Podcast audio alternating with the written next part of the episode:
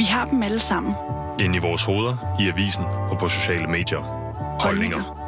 Nogle af dem bliver råbt ud. Vi prøver at forstå, hvorfor. Du lytter til Udråb. Programmet, hvor den ærlige dialog folder holdningernes nuancer ud. Din vært i dag er Pauline Kloster.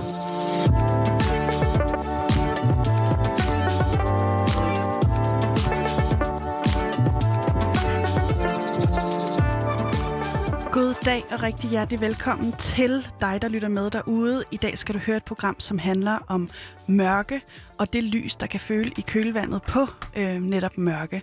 Fordi med mig i studiet har jeg dig, Martin Andersen. Velkommen til. Tak for det. Øh, du har prøvet mere end langt de fleste. Altså, du har været rocker, du har været øh, psykiatrisk patient, du har... Øh, øh, bankrøverier, bilbomber, altså øh, jeg, jeg skal komme efter dig. Du har et meget, meget øh, vildt liv i kontrast til rigtig mange andre. Øhm, nu er du direktør i en øh, forening, som hedder 1% af nok. Mm. Vil du ikke lige prøve at sætte nogle ord på, hvad er det for en forening? Jo, øhm, det kan jeg godt. Men det lyder jo helt karikeret, når man sådan opsummerer, hvor der jeg kommer fra til, hvor der jeg sidder hen i dag. Fuldstændig. Og øh, jeg skulle til at lave en joke med, det også er et relativt nuanceret CV, der bliver præsenteret der. Ikke? Mm. Men øh, det vi arbejder med i dag, i 1% af nok, det er forebyggelsen af henholdsvis kriminalitet Mm. og social udsathed, fordi vi prokobler de to ting med hinanden. Øh, sagt på en anden måde, det er meget, meget sjældent, jeg i min tid i miljøet så folk, der kom med en øh, lidt karikeret sagt, Mm. en gentofte baggrund, lave kriminalitet. Øhm, og det skal mere forstås, ikke som i geografi selvfølgelig, Mm-mm. men selvfølgelig i form af, hvis folk har nok ressourcer i mm. der, hvor de er, at det er sjældent, at man søger dem i, hvad skal man sige, mere dysfunktionelle positioner. Mm. Altså i sådan nogle alternative former for fællesskaber, som man finder i kriminaliserede miljøer. Og på en eller anden måde, så, så øh, som jeg har forstået det i hvert fald, og du må rette mig, hvis jeg tager fejl, men som jeg har forstået det, så handler det også om at se øh, dem, som normalt kan opfattes som, som hårde, øh, mm. øh, se deres sårbarheder også. Ja.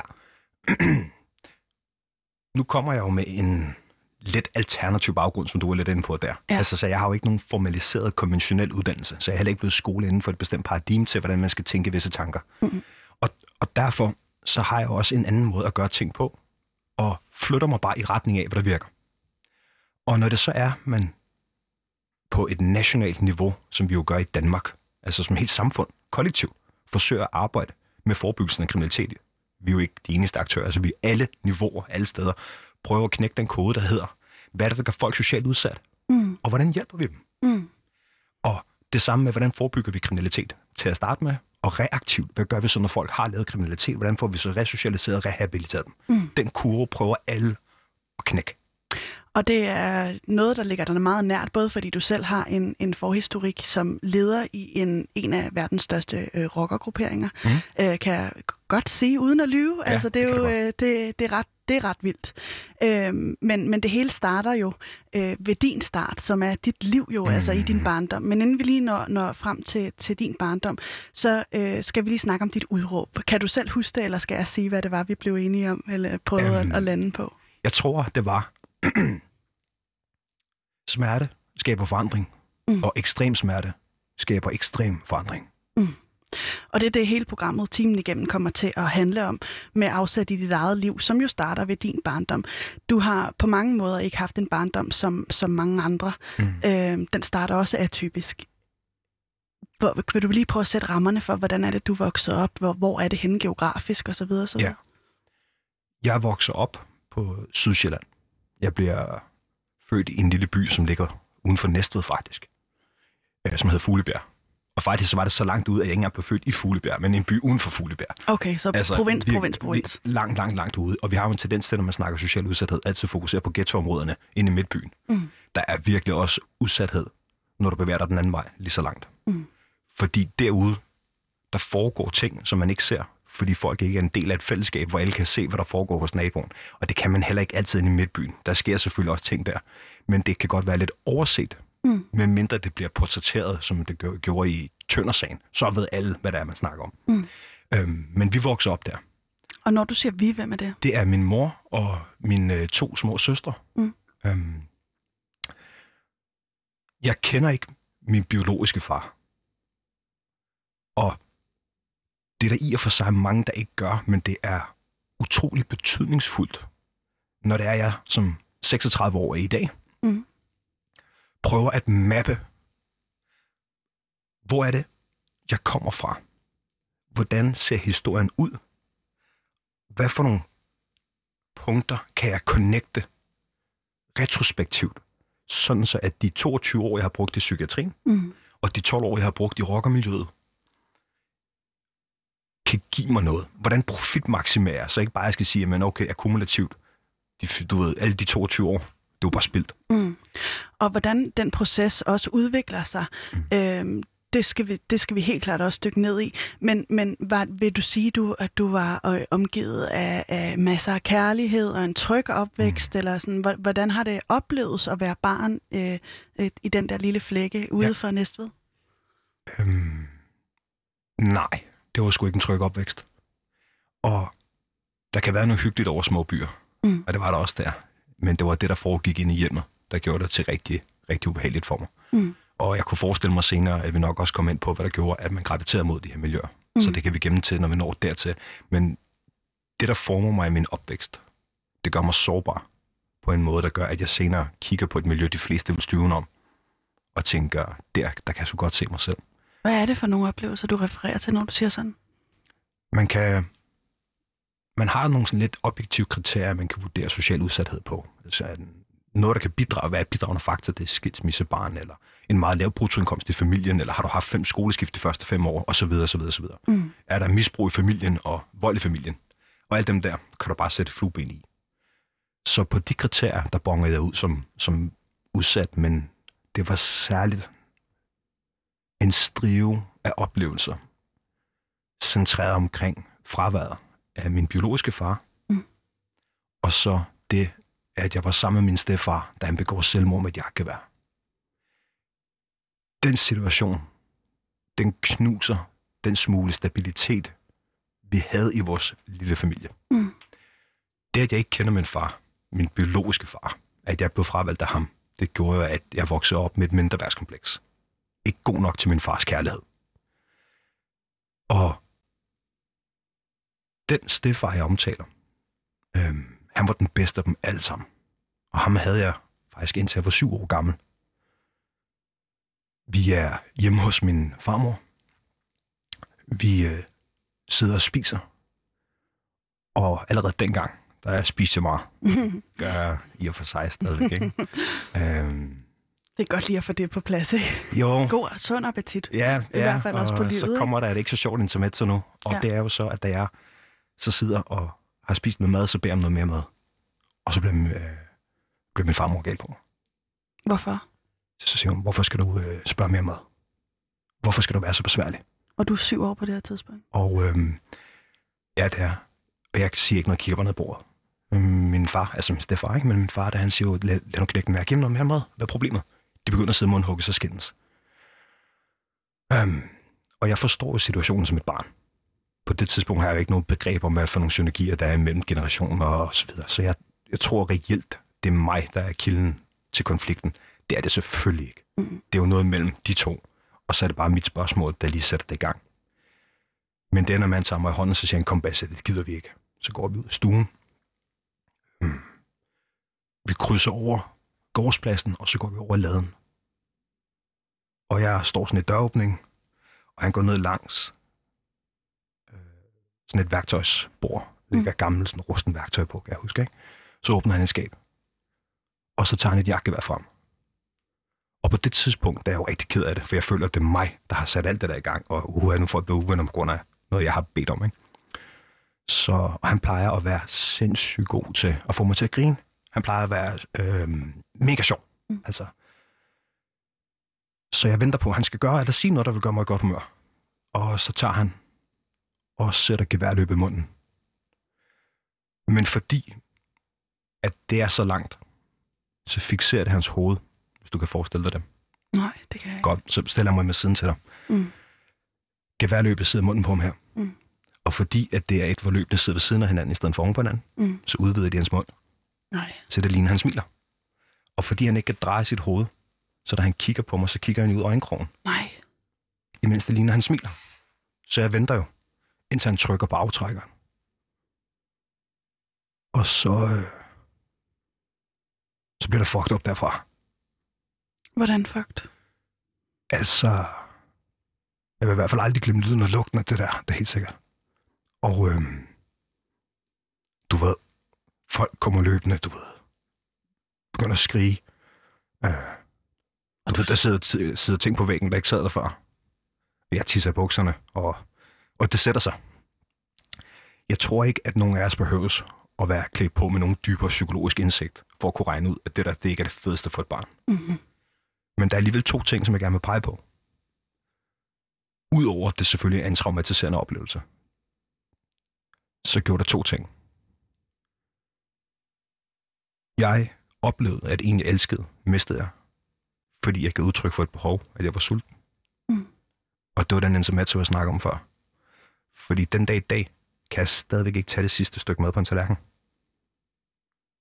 Den anden ting, der sker, det er, at jeg ikke intervenerer. Jeg griber ikke ind. Jeg gør ikke noget. Jeg står bare og kigger på. Så derfor så udvikler jeg et ekstremt analytisk blik på mine omgivelser. Fordi intet længere for den dag, intet længere stod mål på, hvad der blev sagt. Det handler om, hvad man gjorde. Mm. Så derfor så, derfra, så analyserede jeg alt og alle i mit nærmiljø, og stolede ikke på, hvad nogen sagde. Er det en oplevelse, der har hængt i dig? Altså, det kan jeg jo forestille mig, Ja. der har virkelig formet, formet dig. Jeg tror, det første gang faktisk, jeg skal fortælle om, det var ikke et choker. Mm. Rigtigt. Mm. Ellers så kan jeg ikke komme ud om den. Mm. Det kan jeg ikke. Den skærer stadigvæk i mig. Ikke? Og det var selvfølgelig meget smertefuldt. Det. Og det, der sker derfra, det er selvfølgelig, det knuser over vores familie fuldstændig. Hvad jeg ikke vidste, det var faktisk, at han også havde skizofreni. Og når jeg tænker tilbage på nogle af de bedste, bedste minder, jeg har med ham, hvor vi render rundt og fanger fugle indenfor, som ikke jeg kan se, og vi gemmer os under dynerne med ting over hovederne, så folk ikke kan høre hvad, du ved, vores tanker, og vi skal gemme os for folk, der udenfor ikke kan se. Så det var fed lege. Jeg elskede ham for det. Mm. Fedeste oplevelser. Men han var bare psykisk syg jo. Mm. Og i den periode har han jo så ikke fået sin medicin, da han gør det der. Hold da kæft, mand. Og jeg har på fornemmelsen, at vi kommer til at vende tilbage til den her senere, når det er, at vi kommer til at snakke om den forandring, der kan stadig komme smerte. Men fordi jeg er så ung på det her tidspunkt, så den forandring, der sker i mig der, er en anden karakter, end det du kan gøre, hvis du er ældre, altså bare som teenager, Mm. eller du som voksen person, for der er du meget mere bevidst. Og du skal igennem en hel øh, masse lort øh, op til, øh, ja. At der ligesom sker en, en reel forandring i dit liv. ikke? Fordi jeg kan forestille mig, at øh, det her ikke er... Øh, altså det, det føder nogle ting med sig, også som i dit barneliv. Hvad ja. Er du for et barn, der, der, når du har oplevet det her? For det første får du hjælp, og Ja. øh, hvordan er du i Nej. verden? Altså, er Jeg fik du? ikke noget hjælp. Der gik uh, to år, tror jeg, før der var, at jeg blev talt med om det. Og det er jo igen som resultat af, at vi bor i et så marginaliseret samfund. Og øhm, det der, udover at være blevet fravalgt af min far, Mm, så det der det første skæringspunkt, hvor jeg kan se, at kæden hopper af på et punkt syv år gammel. Og for at forstå, hvor man er på vej hen, er man jo nødt til at forstå, hvor man kommer fra. Mm. Så når jeg siger, at jeg prøver også at gå baglæns og sådan kigge på, hvor er det punkterne kan blive forbundet, Ja. så er der noget social udsathed iboende og i vores familie, inden vi når til det her. Men lige der, der kan jeg se, der hopper kæden af. der bliver det tydeligt. min mor, fantastisk kvinde, du Mm. mm. ved, elsker hende til månen og tilbage til mit hjerte, som min ældste datter Bella vil have sagt, øhm, var jo 23 år gammel på det tidspunkt. Og der er hun altså mor til tre. Og øh, hun står lige pludselig som enke med tre børn. Mm. Og du ved, bare det, når jeg i dag som, som 36-årig far skal have bare, bare en af pigerne, du ved, så føler jeg mig totalt stresset og alt muligt andet. Ikke? Så min mor som 23-årig, der skulle stå alene med det, der hun fik heller ikke noget hjælp Nej. det er, jeg, kan, jeg kan slet ikke beskrive, hvor meget jeg beundrer hende for at kunne have stået det der igennem. Mm. Jeg forstår det ikke. Der er også en masse andre øh, øh, mega ubehagelige oplevelser, der, der følger i, i din barndom. Blandt andet ser du din mor blive voldtaget. Mm. Øhm, er, det, er det derhjemme? Det, der sker efter det selvmord, det er jo selvfølgelig, at øh, min mor blev knust. Ja. Det giver sig selv. Og et selvmord det efterlader altid sådan en klam pegefinger i lokalet. Hvis skyld er det? Hvem skulle have set det komme? Hvorfor gjorde han det? Øh, og det er bare sorte pær, det der. Og nogle spørgsmål, som du kan forholde dig til, kan jeg se på dig. Ja, altså det er jo... Altså, det er jo sådan nogle rigtig, rigtig kedelige spørgsmål, som sætter sig og bare bliver siddende i en, ikke? Så min mor, hun vælter. Bliver bare knust af det der, og det er fuldt forståeligt. Og det, der sker, det er, at hun kort sagt bagefter finder sig en mand, som afspejler det kaos, hun har inde i sig. Mm. Og lad os bare kalde ham for T. Mm. Fordi han kommer nemlig til at spille en ret afgørende faktor i forhold til, hvad jeg vokser op med, og hvad jeg skulle lære var vold i hjemmet. Og han skulle også være ret definerende for, hvordan jeg senere skulle bedrive det at være far, fordi han viste mig et negativ, altså det modsatte af, hvad jeg vil skabe for mine egne børn. Hvad viste han dig? En dag kommer jeg hjem fra skolen, og han er han var totalt dranker ham der, og havde sådan en uh, Puk Maxi, som de fleste forbinder med ham der, sådan en polle for snave, Ja. men som jeg får opkastningsføjende nemt, når jeg ser, for han havde sådan en ølkasse bagpå. Og når jeg hørte ham komme hjem om aftenen, så ville jeg være så bange, at jeg ville altså, gemme mig i skabet. Øhm. Mm. Nå, så hvad hedder det? øhm, Kommer hjem fra skolen, og jeg kan lugte øl. Og børn, der vokser op i sådan nogle hjem, de udvikler antenner. Så jeg kan bare mærke, du ved, der ører til i luften. Han sidder i gang med at hænge nogle billeder op på væggen. Og øh, han Hvor råber- gammel er du her? Ja, jeg tror, jeg er ni år. Okay. Så han øhm, hænger de der billeder op, og han har sådan en gul devaltbordmaskine. Som han, det er skomaskine, ikke? Øh, og så råber han til mig, du ved, kom her. Og jeg har bare ikke lyst. Mm. Fordi jeg ved godt, hvad der sidder på enden af den arm. Du ved, det har jeg ikke lyst. Så mine skridt, de bliver bare så små. Og det har åbenbart provokeret ham nok. Så da jeg kommer ind for en arms længde, så river han fat i kraven på mig og løfter mig op i halsen, op ad væggen, og så borer han mig ind i maven med den der boremaskine. Øh, og min mor kommer så løbende og prøver at lægge sig imellem.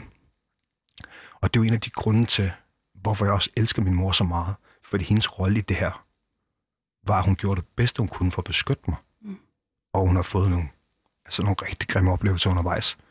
Så jeg har aldrig følt, at hun ikke gjorde, hvad hun kunne. Mm. Hun har bare ikke ressourcer nok. Og det er det, der er den røde tråd af mit arbejde. Mm. Mit udgangspunkt. At folk gerne vil, Mm. men det er mangel på ressourcer. Så jeg øh, i den konkrete situation løber, stikker af. Et tema, som også sætter sig i mig. Mm. Fordi resten af mit teenage- og mit voksenliv kommer til at blive formet af, at jeg aldrig forlader en konflikt igen. Det kan jeg forestille mig er rigtig gavnligt, når du senere træder ind i rockermiljøet. Jeg forbinder punkterne nu, fordi Mm. man kan se, at det er jo bare det analytiske blik, at være i stand til at undertrykke sine behov. Det er ikke kun sult, det er bare at undertrykke dine behov. Grav dem dybt ind i dig. Det er fantastisk. Mm. Skaber du et billede af, at du ikke kan blive ramt af noget. Der er jo øh, utvivlsomt en masse traumer, som sætter sig i dig på det her tidspunkt. Fuldstændig forståeligt, fordi det er nogle fuldstændig vanvittige ting, et, et barn skal opleve. Ikke? Øhm, hvordan reagerer, øh, eller hvad kan man sige, hvordan har du Hvordan, hvordan sætter smerten sig i dig? Altså, er det tydeligt for dig? Bliver du udadreagerende? Øh, altså, hvad er, det, hvad er det, det former for, for et, øh, et ungt menneske, og i, i og for sig også et barn jo? I mangel af et bedre begreb, og hvis der er nogle lyttere, der sidder som eksperter inde på det område, og ved, hvad det hedder, så Ja. måtte jeg bare finde på mit eget dengang. Ja. Og jeg kalder det det tavse barn. Og jeg voksede op uden at lære, at voksne kan være tryghedspersoner. Mm. Så når jeg jo, for eksempel, når jeg underviser eller til foredrag, så bliver jeg tit spurgt, hvorfor rækker du ikke ud? Jamen, processen med at række ud kræver, at du tror på, at der er nogen at række ud til. Mm. Og når du bare får på munden øh, af voksne, så lærer du jo ikke, at der er tryghed der. Så derfor lærte jeg jo ikke at forbinde det at være synlig, eller gøre opmærksom på mig selv, med noget godt. Så derfor blev det tavse barn, så fløj jeg under radaren i mange år. Mange år. Og det var i skolen mm. og i Ja, social... Var, var det, havde du venner på det tidspunkt her, eller var det? Nej, altså jeg flytter jo, som du, som du tit ser med sådan nogle meget socialt udsatte familier, så har de jo lidt en nomadisk tilværelse, hvor de flytter meget rundt. Og det er jo et voldsomt problem for... Altså for, det kommunale system, Ja, de men, kan og det er, altså, det, er så, det er så fucked up, fordi så har du nogle socialrådgivere, der sidder ud som frontpersonale, der bare rigtig gerne vil det her, mm. og så Mm. flytter man bare på kommunen. Ja. Så er der et efterslæb, så medmindre du laver sådan en... Ja, og så som det fungerer nu, så skal du faktisk selv række ud til din socialrådgiver i den nye kommune for at, at, at blive fyldt op på. Og yes. det er der jo mange, der ikke har lyst til, fordi der skal være indgreb og så videre i familierne. Så, ja. Ja. så det er jo også en strategi ikke, for mange. Og man kan sige, at det der det er et andet dilemma, Ja, ja. som er virkelig svært. Og det er jo selvfølgelig, at den myndighed, du kan række ud til at få hjælp, er den samme myndighed, der kan tvangsfjerne dine børn. Præcis. Og det er jo et forfærdeligt dilemma, som nogle velmenende so- socialrådgiver skal håndtere og sidde med. Men med mindre, at øh, kommunen laver en mellemkommunal underretning, jamen så får den nye kommune det ikke at vide. Og vi flyttede bare rundt, og det er derfor, jeg har fem skoleskift på de første fem år. Mm. Og det er endda på trods af, at jeg springer fra 2. til 4. klasse. Så nogle gange skifter vi jo skole to gange om året. Var du god bogligt? Jeg ved det faktisk ikke. Jeg ved det ikke. Altså, øhm, det, det, det er meget svært for mig at genkalde mig ting fra min barndom. Jeg kan ikke huske en eneste jul. Men selvfølgelig har jeg holdt jul. Jeg kan kun huske én fødselsdag nogensinde, og der er 12 år gammel. Blev den fejret på McDonald's. Men jeg har jo talt med min mor om det, og hun har jo fortalt om masser af juler. Men jeg du har fortrængt det. Ja. Så det, der sker, Ja. som øhm, efter at jeg var smuttet fra min mor, der ligger sig imellem med alt, hvad det medfører, så øhm, er der nemlig en, en anden dag, hvor jeg kommer hjem, og jeg kan ikke se dem. Og så kalder han på mig, og der er de så inde i soveværelset. Og der har han bundet ind til sengen med sådan en grøn øh, nylon tøjsnor. Øhm, og så tvinger han mig til at sidde på sådan en stol. Og det sidste, hun siger, det er nej, ikke mens Basse han kigger på. Og så voldtager han hende. Ja. Og øhm, det var det var ikke så rart for nogle af de snot. Og øhm, det er med til at genskabe noget inde i mig, som jeg med en voksen mands ord kan beskrive som værende afmagt og skyld og skam. Og se, at en, jeg elsker, jeg ikke kan beskytte hende. Mm. Hvilket er altså noget af det værste. Mm. Det er jo at have et kærlighedsforhold til nogen, men ikke evne at beskytte dem. Mm. Og der skal jeg så hjælpe hende med at, øh, at komme fri.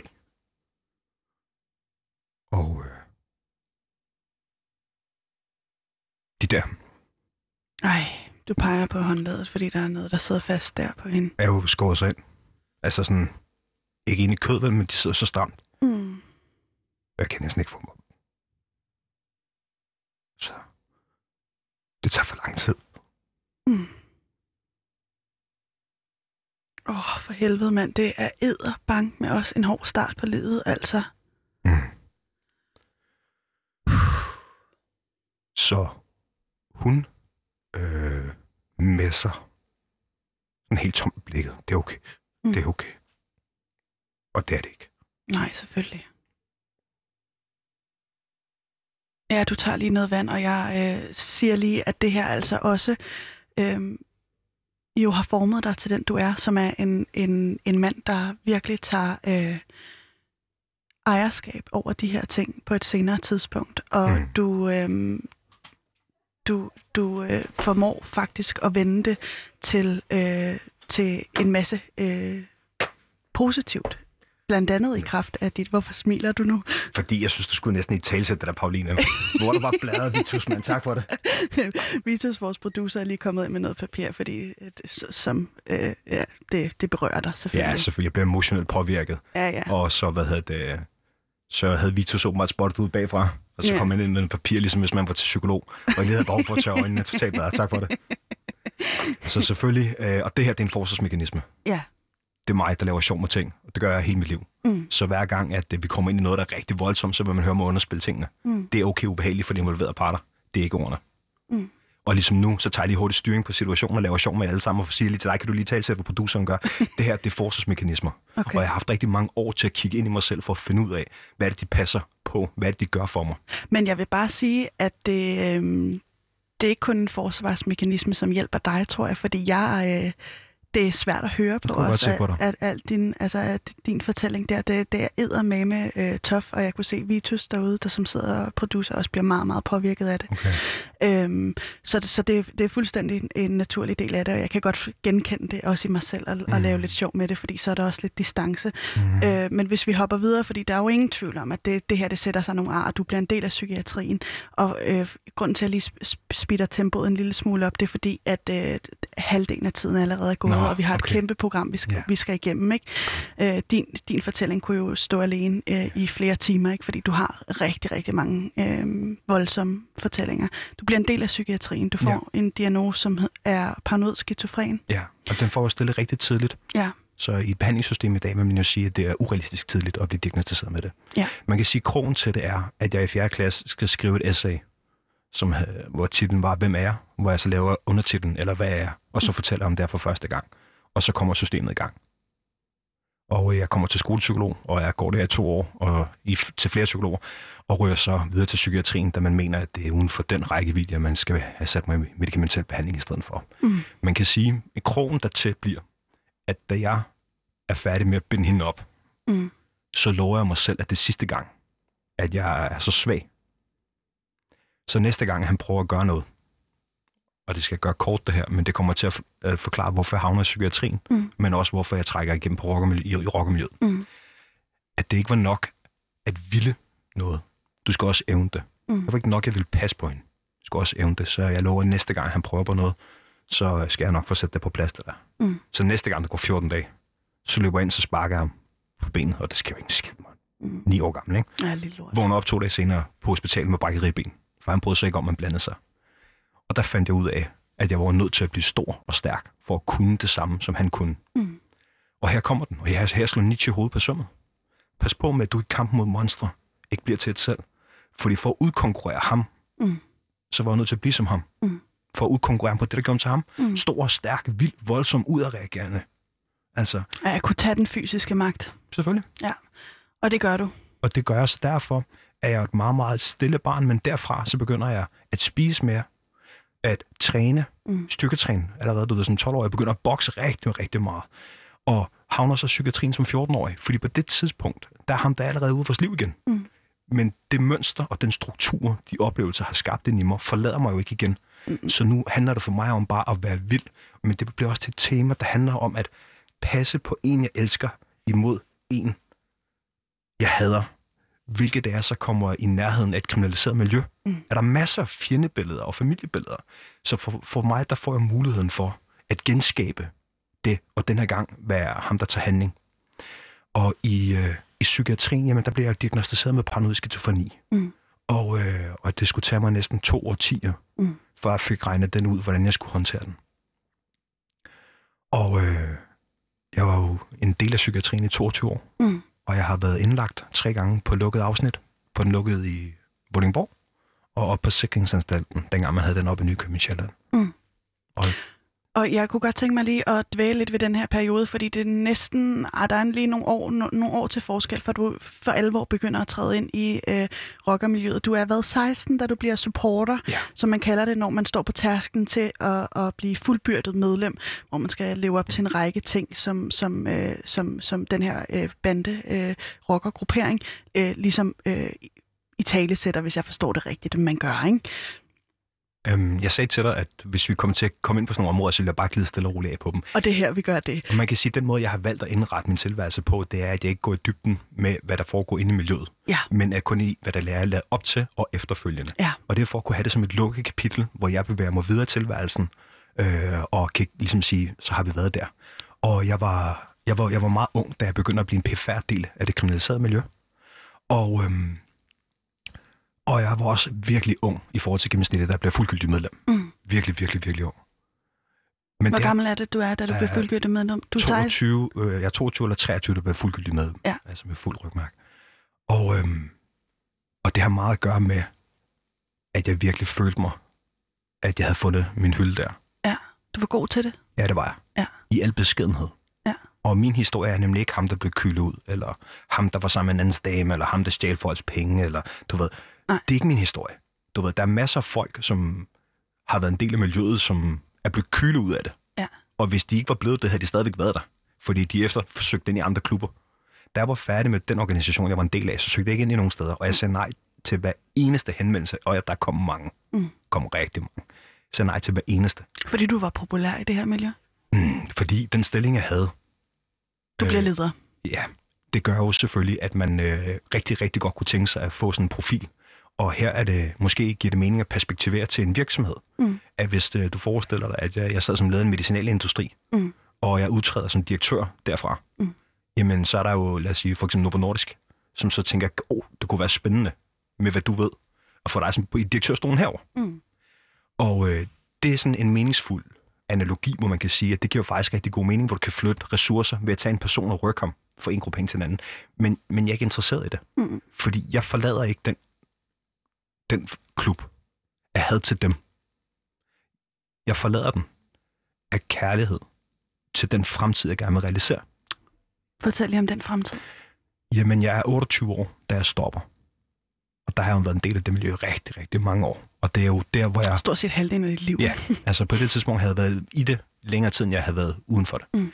Men i forhold til de formative år, hvor jeg udvikler sig mig som mand, så min forståelse af det at være maskulin, det blev jo skabt i et hypermaskulint miljø. Mm. Hvad en konflikt er, hvordan du konflikthåndterer, øh, det blev jo skabt i et miljø, Mm. som der er langt fra til den verden, jeg lever i nu. Mm. Og, men det, der sker, det er jo så, da jeg som 28-årig, så begynder jeg at tænke over, at jeg godt kunne tænke mig at blive far. Og på det tidspunkt havde jeg været sammen med min daværende partner i 10 år. Og jeg ved, da jeg først tænker over det at være far, der slår det ned i mig som et lyn. Fordi det bliver til et spejl, hvor jeg lige tænker over, hvad for nogle fædre havde jeg haft. Mm. Og hvordan skulle jeg ikke være. Så tænkte jeg over det. Okay, jeg vil ikke kunne være far, imens jeg er her. Og jeg, jeg vil ikke være, som de fædre har haft før. Hvad var det? Jamen, det var voldelige og råbende og misbrugende og alt det, jeg fortalte før. Ja. Også og boede i klamme hjem, mand. Der var ikke ordentlig mad, og der var ikke ordentligt tøj, og der var ikke nogen ressourcer. Og jeg vil være det modsatte. Ja. Og det næste step, det er jo selvfølgelig, nu har jeg fundet ud af, at jeg ikke vil være her. Jamen, så må jeg flytte mig. Så jeg vidste, jeg var nødt til at flytte mig med alt, hvad det ville indebære. Ikke? Og så jeg, jeg melder mig ud på en forståelse, hvad hedder, at en far er sin datters første kærlighed. Men nu siger du fuldstændig henkastet, du melder dig ud. Du er leder på det her tidspunkt. Ja. Og du, øh, det er ikke... Det er ikke grupperinger, som normalt har ry for bare, øh, hvor man kan skrive en blanket, og så er du ude af det system. Mhm. Hvordan er processen? Altså, øh, må jeg spørge ind til det? Altså, det var jo en øh, turbulent periode af flere årsager. Og der kom også en periode med, med relativt høj bølgegang. Og jeg har været åben omkring en oplevelse, hvor jeg er i det nationale exit-program for tidligere banderokkemedlemmer, hvor jeg bliver forsøgt sprunget i luften med en bilbomb. Mm. Men der er ikke nogen, der har taget ansvar for det. Så den dag i dag kan jeg ikke vide, hvem det er. Nej. Jeg tænker ikke umiddelbart, at det var 12 og skat, som var træt af ikke betale deres rykker. Men jeg ved det ikke. Og for mig i dag er det også underordnet. Mm. Og jeg ikke... Øh, altså, det kan lyde lidt hårdt. Selvfølgelig var det personligt, men på en måde, så var det ikke. Mm. Det kan være rigtig, rigtig svært at forstå, men jeg, jeg, jeg kan ikke tillægge nogen, nogen motiver, når jeg ikke ved, hvem der har forsøgt at gøre det. Og det er også... Men det har i hvert fald været konfliktfyldt for dig. Det, det skal ikke være nogen hemmelighed at forlade det her miljø. Men dit ønske om at blive far, det sker. Du bliver far. Du får to døtre. Ja, det gør. øh, som er meget både, altså de er sindssygt søde. Jeg følger med på Instagram, ikke? Ja, tak. det, skal, det skal ikke være nogen hemmelighed. Men, øh, men, men der er noget, som skal vise sig at være dit, dit livs hidtil sværeste oplevelse, ja. fordi du, du, du bliver på en eller anden måde, øh, du kan ikke se dine børn. Nej. Øh, dig og din ekskæreste går fra hinanden, Ja. og der er en masse rod i det, og du, du, der, det er retssager, det er he- hele ja. maskineriet, og, og dine chancer for at se dine døtre er, er, er, er hvad? 1 procent. Og øhm, meget kort. Vi øh, holder i to år mere, efter vi har forladt på øh, miljøet. Mm. Og så kollapser vores ægteskab. Mm. Og det kan der være mange årsager til. Men i hvert fald, så bliver det til den her næsten arbitrære skilsmissekrig, hvor børn bliver brugt som våben. Og der får jeg jo lov til at stifte bekendtskab med det familieretlige system i Danmark, som øh, jeg rigtig gerne vil tale om i et andet, en anden sammenhæng, Mm. og snakke om udviklingspotentiale der. Lad os gøre det i en anden sammenhæng. Og, en anden øh, god ja. gang. Og det, der sker, det er, at, øh, at, at øh, moren til pigerne smutter med dem Mm. og tager på krisecenter. Og så øh, går hun i gang med at køre en krig derfra og bakke op af, af krisecenteret, hvor beskyldningerne simpelthen bare bliver vildere og vildere og vildere. I starten, der vinder jeg i statsforvaltningen, hvor de siger samvær hver mandag, øh, undskyld, hver onsdag og hver lørdag. Mm.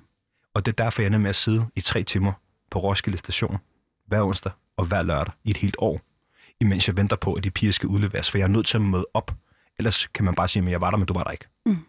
Men de bliver tilbageholdt, så jeg sidder der et helt år og venter. Kan det passe, at det er parallelt med, at vi to læser på RUK sammen i en kort periode? Ja. Det var det. Ja. Og det er sjovt, hvordan vores veje har krydset. Altså både på Ja. RUK, helt til at starte, hvor Ja. jeg brugte navnet Christian, Ja. som er min mellemnavn. Ja. Og, øhm, men så det skulle tage mig øh, 386 dage, hvor jeg sad på den station, før jeg havde vundet over det system der, og fik medhold. Og du sætter dig ind i systemet øh, af selv samme årsag, fordi du vil være den far, du ikke selv havde. Præcis. Øhm, og du, du, du øh, læser alt jura på området, og Ja. øhm, det er en lang og mega, mega, mega hård proces for dig, Ja. øh, fordi du savner dine piger selvfølgelig. det er, det er ubetinget det værste, jeg har prøvet.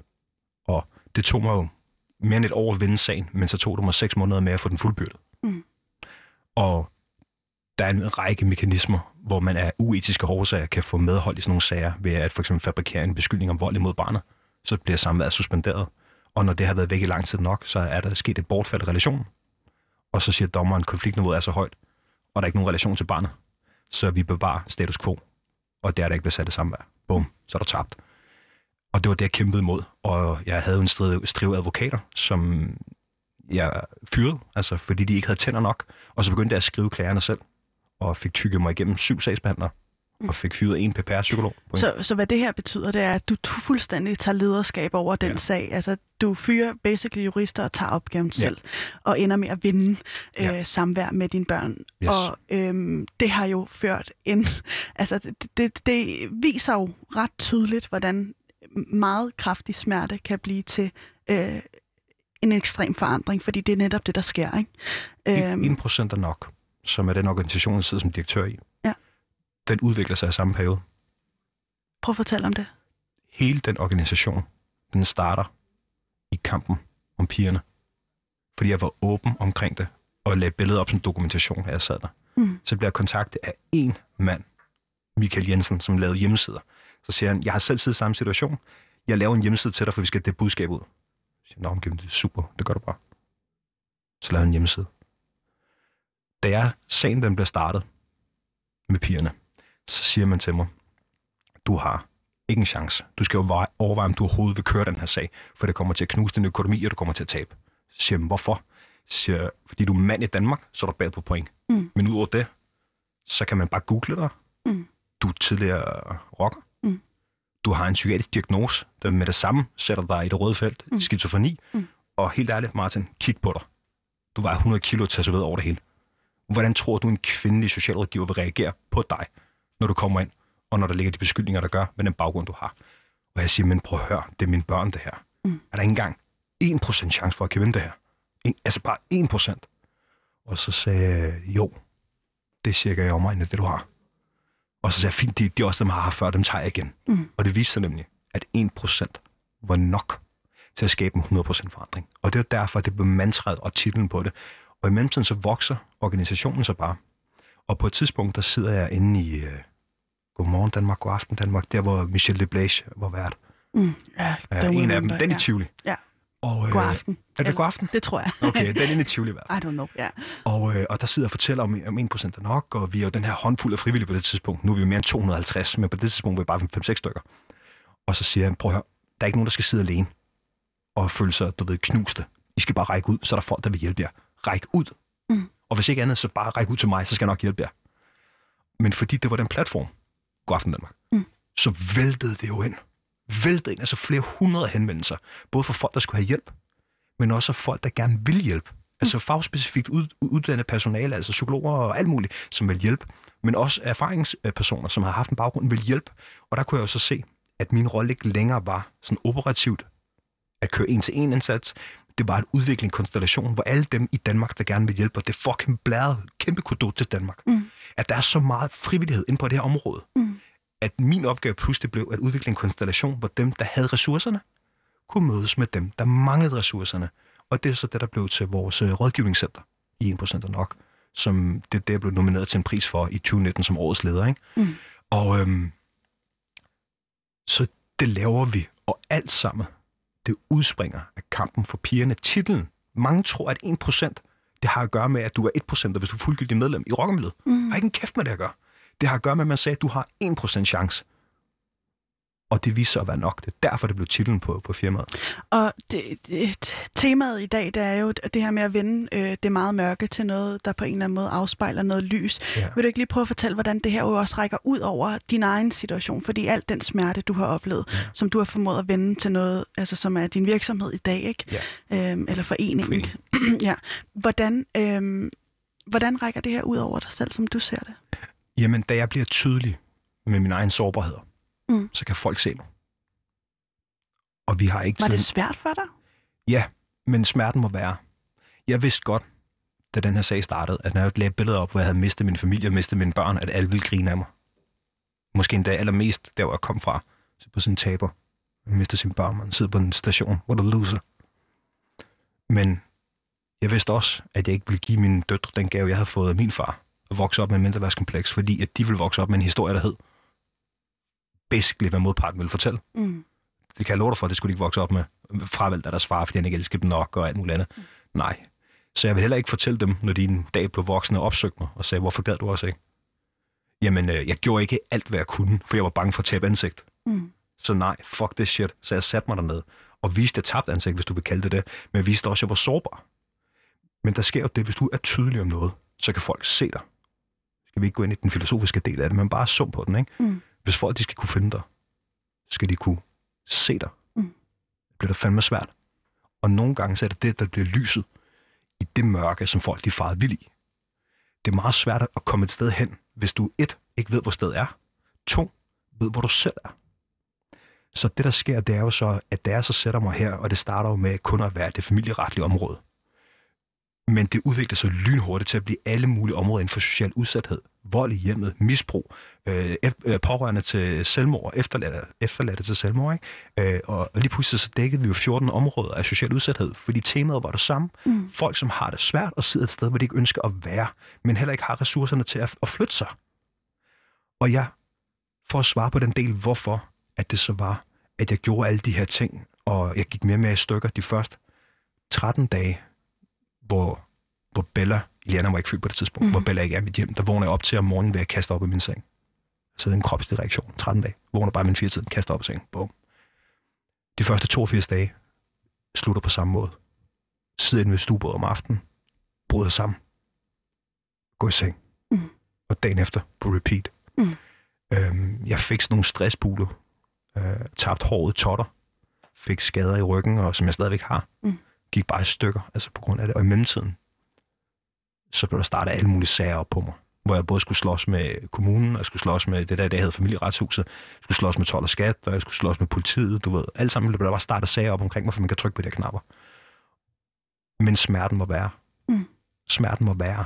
Hvad skal der til, før man ændrer den her situation, når man har så lidt chancer for at, at vende bøtten, når man vil, ikke?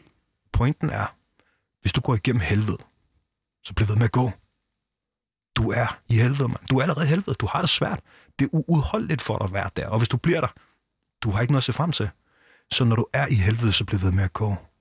Hvis du alligevel er på vej igennem det, keep moving. Mm. Så det gjorde jeg. Jeg blev ved. Altså, der var så mange setbacks i de sager. Så mange, og bare blev slået tilbage. Og det, der er lidt ubehageligt, men det er bare en del af tilværelsen, det er, at det værste, du har oplevet, altid er det værste. Indtil det næste. Og så, da jeg slås med alle de her ting, og hele tiden sådan tænkte, okay, nu kan det fandme ikke blive værre. Jo, det kunne det godt. Mm. Og det ville det blive ved med at blive. Og en af de ting, der landede mig i psykiatrien som knægt, det er jo min særligt besættelse af mønstre. Jeg finder mønstre i alt. Men der er også et mønster i forandringsprocesser. Og det er jo lidt det, vi kommer til at tale om nu. Fortæl. Smerte.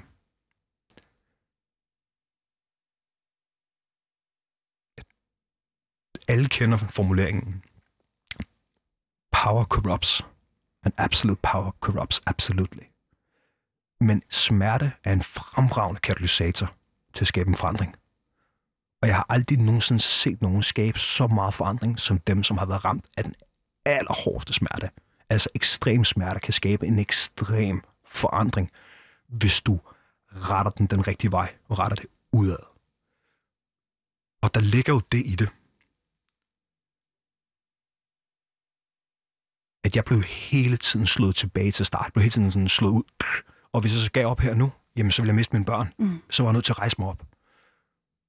Og prøv at tænke over det. Livet kommer uværligt til at slå dig ud. Så dem, der sælger dig lyserøde enhjørninger og blomster og bier, ikke også? Og at det hele bare skal være lykke og lyserødt. De har en oplevelse på vej. Fordi livet er indrettet sådan, så du kommer til at stå i udfordringer, og, og, og du ved, så kan du trække dig for udfordringer, så bliver den der stadigvæk. Mm. Så du er nødt til at gå igennem den, for at komme igennem den. Hvad mener du med det? Mm. For at gøre det mindre abstrakt. Øh, Mikkel Kessler er en god ven til mig og gudfar til min datter. Han sagde i forbindelse med min boksetræning på et tidspunkt, hvor han var i gang med at mule mig med møgdyr, at fordi at jeg på det tidspunkt var lige så ringe, som jeg er nu, havde en tendens til at rejse mig op, når han slog. Rejse mig op.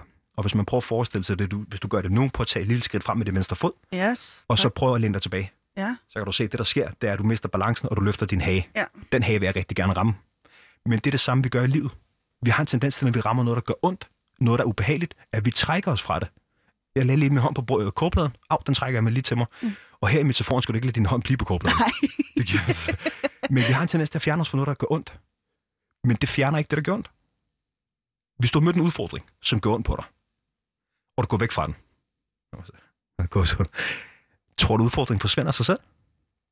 Nej, den bliver der. Du vil aldrig komme forbi den udfordring, medmindre du går igennem den. Og der siger Mikkel til mig, hvis ikke du kan undgå slagene, det sjove er ikke også, han, han, han ved ikke engang, hvor, hvor dybt det satte sig mig. Han tror, han snakker om boksning. Mm. Han taler om livet, mand. Mm. hvis ikke du kan undgå slagene, Mm. så læn dig ind i dem, mens Mm. du har paraderne op. Fordi på den måde, så undgår du for det første at blive ramt, hvor du ikke har paraderne på plads. Du undgår at blive ramt på hagen, hvor du er mest sårbar. Men det, du læner dig ind i problemet, det gør også, at du faktisk sætter dig i en position i forhold til boksning, hvor du har muligheden for at slås på kroppen, altså gå i infight. Mm. Så du går fra at være i en position af udsathed og være sårbar, til du faktisk vil læne dig ind i slagene. Kontraintuitivt læne dig ind i det. Mm. Har muligheden for at sætte dig et sted, hvor du faktisk kan komme igennem angrebet. Men er det ikke også på en eller anden måde en måde at... Altså, fordi jeg forstår så godt dit budskab, og jeg kan øh, ikke fuldstændig genkende til det, men omvendt tænker jeg også, er det ikke også på en eller anden måde at, at fjerne ansvaret for systemet, som er det, der i virkeligheden har fejlet i første omgang, og så lægge det over på individet, eller er det at give individet øh, nogle overlevelsesstrategier? Mm. Øh, eller sådan, forstår du, hvad jeg mener? Ja, jeg er meget for empowerment. Mm. Altså, og grunden til, at jeg arbejder, det giver sig selv, hvorfor jeg arbejder med målgruppen. Det er Ja, fordi, ja. den er mig. Ja. Det er det. Den, er- den er den hjælpende hånd, som du aldrig selv fik. Bingo. Ikke? Altså, du ved, rådgivningscenteret, det svarede på, hvad jeg skulle have haft af hjælp. Mm. Det var ikke mig, der skulle have hjælp, det var min mor. Så derfor arbejder jeg med målgruppen, derfor er jeg så optaget af det, derfor vil jeg så gerne være den forandring, jeg Mm. ønsker at se. Mm. Min mor, hun sagde det på en rigtig fed måde, der var knægt. Da hun stod og lavede mad til mig. Øh, og så siger jeg, hvad, det skal, hvad skal vi have? Så, så kan jeg så, sådan noget kødboller det. Så siger jeg ad. Så siger hun, Martin, du siger ikke ad til min mad. Enten så spiser du det, jeg laver til dig, eller så skal du være meget velkommen til at finde ingredienserne frem, og så laver du bare mad til mig, så skal jeg nok spise den. Men den satte sig også i mig, Mm. At enten så bruger du det, der er, og siger tak for mad. Spis, hvad der bliver serveret, og sig tak for mad. Mm. Ellers så kræver du bare dine sko op, og så kommer du i gang med arbejde, kammerat. Og udvikler det, du mener, der skal udvikles. Mm. Og det er derfor, at jeg forsøger virkelig at flytte ansvaret over i individet. Mm. Ikke noget at gøre med, hvad der er kulpøse handlinger, og, og du er blevet ramt af det, fordi du fortjener slet, slet ikke det der. Men i sidste ende, så kan du sætte dig som modtager hjælp, og håbe på, at systemet hjælper dig tids nok, og så kan du se, hvordan det er gået. Kan du trække nogle statistikker. Eller du kan tage styring på den selv, og så sige, okay, situationen her, den er fucked up. Hvad gør jeg for at flytte mig? Det er meget svært at fjerne dig fra noget, hvis ikke du selv flytter dig. Mm. Hvis jeg gerne vil et andet sted hen, så er en mulighed at sige, ja, systemet kommer og hjælper mig. Kan det ikke også blive restløst? Hele tiden at flytte rastløs, selvfølgelig. Og det er jo også en del af min historie, at jeg jo har brugt hele mit liv på at flytte mig. Igennem kriser. Hele tiden. Og det har jo skabt et narrativ omkring mig, at, øhm, som jeg i mange år troede på, at det var usårligt. Altså forstået på den måde, at der ikke var noget, der kunne knække mig, fordi jeg havde knækket kurven. Mm. Men det er jeg selvfølgelig ikke. Nej. Men der er det mønster, når du gennemgår kriser. Og det er, Flyt dig igennem dem. Og det er derfor, det handler ikke om, om livet det kommer til at sukke og punch dig. Det gør det. Mm. Okay? Og så, jeg vil lige sige parentes, så det skal jo ikke være sådan, at man helt tiden går og venter på det næste slag. Nyd det, mens det er dejligt. Mm-hmm. Filosofer over det, hvorfor det er dejligt. Hvis du på et tidspunkt er i en periode i dit liv, hvor du føler, at alting klapper, du kan mærke en følelse af meningsfuldhed, og alting går op i en højere enhed, filosofer over det. Og spørg dig selv, hvad er det, jeg gør lige nu, der giver mig den her fantastiske følelse, at alting klapper? Hvorfor er det her det rigtige for mig, så jeg kan gøre mere af det? Mm. Gør det. Do it. Og Men- det har, undskyld, Nej, bare kom. øh, det er bare fordi, at øh, nu har vi fem minutter tilbage. Ja. Og øh, jeg kunne godt tænke mig lige at rette blikket hen imod, hvor du er i din position på nuværende tidspunkt, fordi du er faktisk ikke diagnostiseret med, med paranoid skizofreni mere. Mm, altså, man kan sige, at jeg er ikke i behandling for den, Okay. men det er en blivende diagnose. Aha. Der, hvor jeg er i dag, og det er lidt i forlængelse af det, jeg sagde før, narrativet om, at jeg var indestructible. Jeg fik for et lille års tid siden en kæreste, Rikke, som blev meget forelsket i hende. Det kan jeg godt forstå. Hun er også en smuk en. Hun hedder Tilly Rikke, med nogen kender hende fra reality og sådan. Ja. Og, øh, og i hende, der fandt jeg rigtig meget af det, jeg manglede. Og vi når at være sammen i to måneder, så går hun ned med stress, som så udvikler sig til en depression. Og mig, med det jeg arbejder med, total frelsekompleks, jeg skal nok redde hende. Sætter alt ind på det. Men hvad ikke nogen ved, det kommer til at blive voldsomt nu. Jeg har også tænkt over, om jeg skulle break det her, men nu gør jeg det. Der går to måneder mere, så får jeg en ny diagnose i en alder af 36. Og jeg blev startet på en, beha- en, en uh, behandling, der hedder metylfenidat. Og den vælter mig, så jeg går ned med stress. Og det sker i december måned. Det er kun min kæreste og min lillebror og to personer, der ved det her. Mm. Ikke nogen i foreningen, ikke nogen i firmaet, ikke nogen ingen, Altså indtil nu. Indtil nu. Nu har du lige sagt det indtil nu. højt i radioen. Ja. Og det, der sker, det er, at på det tidspunkt i foreningen, er vi kommet i kontakt med en af Danmarks største fonde, som er interesseret i at opskalere det, vi laver. Og der er jeg lige gået ned. Den depression, jeg udvikler, den bliver så voldsom, så to gange, der overvejer jeg at begå selvmord. Og det var fire måneder. Og i mellemlægte periode, så bliver jeg bare medicineret mere og mere med det præparat, der gjorde mig syg. Derfor udvikler det sig mere og mere voldsomt. Men jeg kan ikke stå frem og sige, at jeg er gået i stykker på det tidspunkt, fordi så vil alle jo trække sig og stoppe med det, de er i gang med, og fonden vil jo selvfølgelig trække sig, fordi man kan jo ikke investere på noget med en person, der som direktør, der er lige gået i stykker.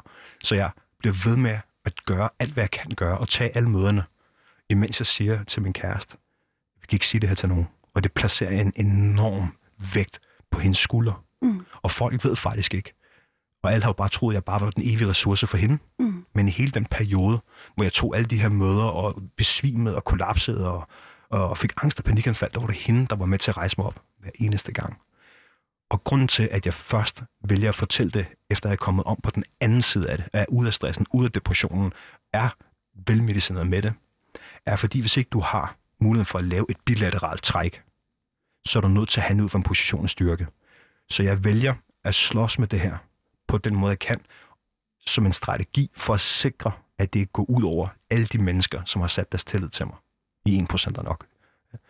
Så derfor så har vi holdt korten tæt ind til kroppen. Og hvad er læringen i det her, Martin? Det er at være sårbar. Det kan være en styrke. Og hvis du vil være åben omkring din sårbarhed og række ud, så er der hjælp at hente. Du skal også være klog omkring det og have en strategi klar til det, sådan så du handler ud fra en position af styrke, når du gør det. Martin Andersen, du har været gæst timen igennem. Der er et minut tilbage til, vi øh, slutter. Jeg vil lige sige, at du hedder øh, Exit Martin på Instagram, så man kan gå derind og følge dig, og din øh, forening hedder Ja. 1% er nok. Og hvis man sidder derude og har brug for hjælp, om ikke andet til at være sårbar, øh, så kan man søge derhen i hvert fald. Jeg hedder Pauline Kloster, og tusind, tusind tak, fordi du var min gæst i dag og ville komme og dele din, øh, dit budskab og din historie. Tak for, at måtte. Det var en fornøjelse. Så min producer er Vitus Robak. Øh, produktionsselskabet er Rakkerpak Productions. Jeg vil sige tusind tak, fordi du har brugt timen sammen med os, dig der har lyttet med derude. Tusind tak for nu.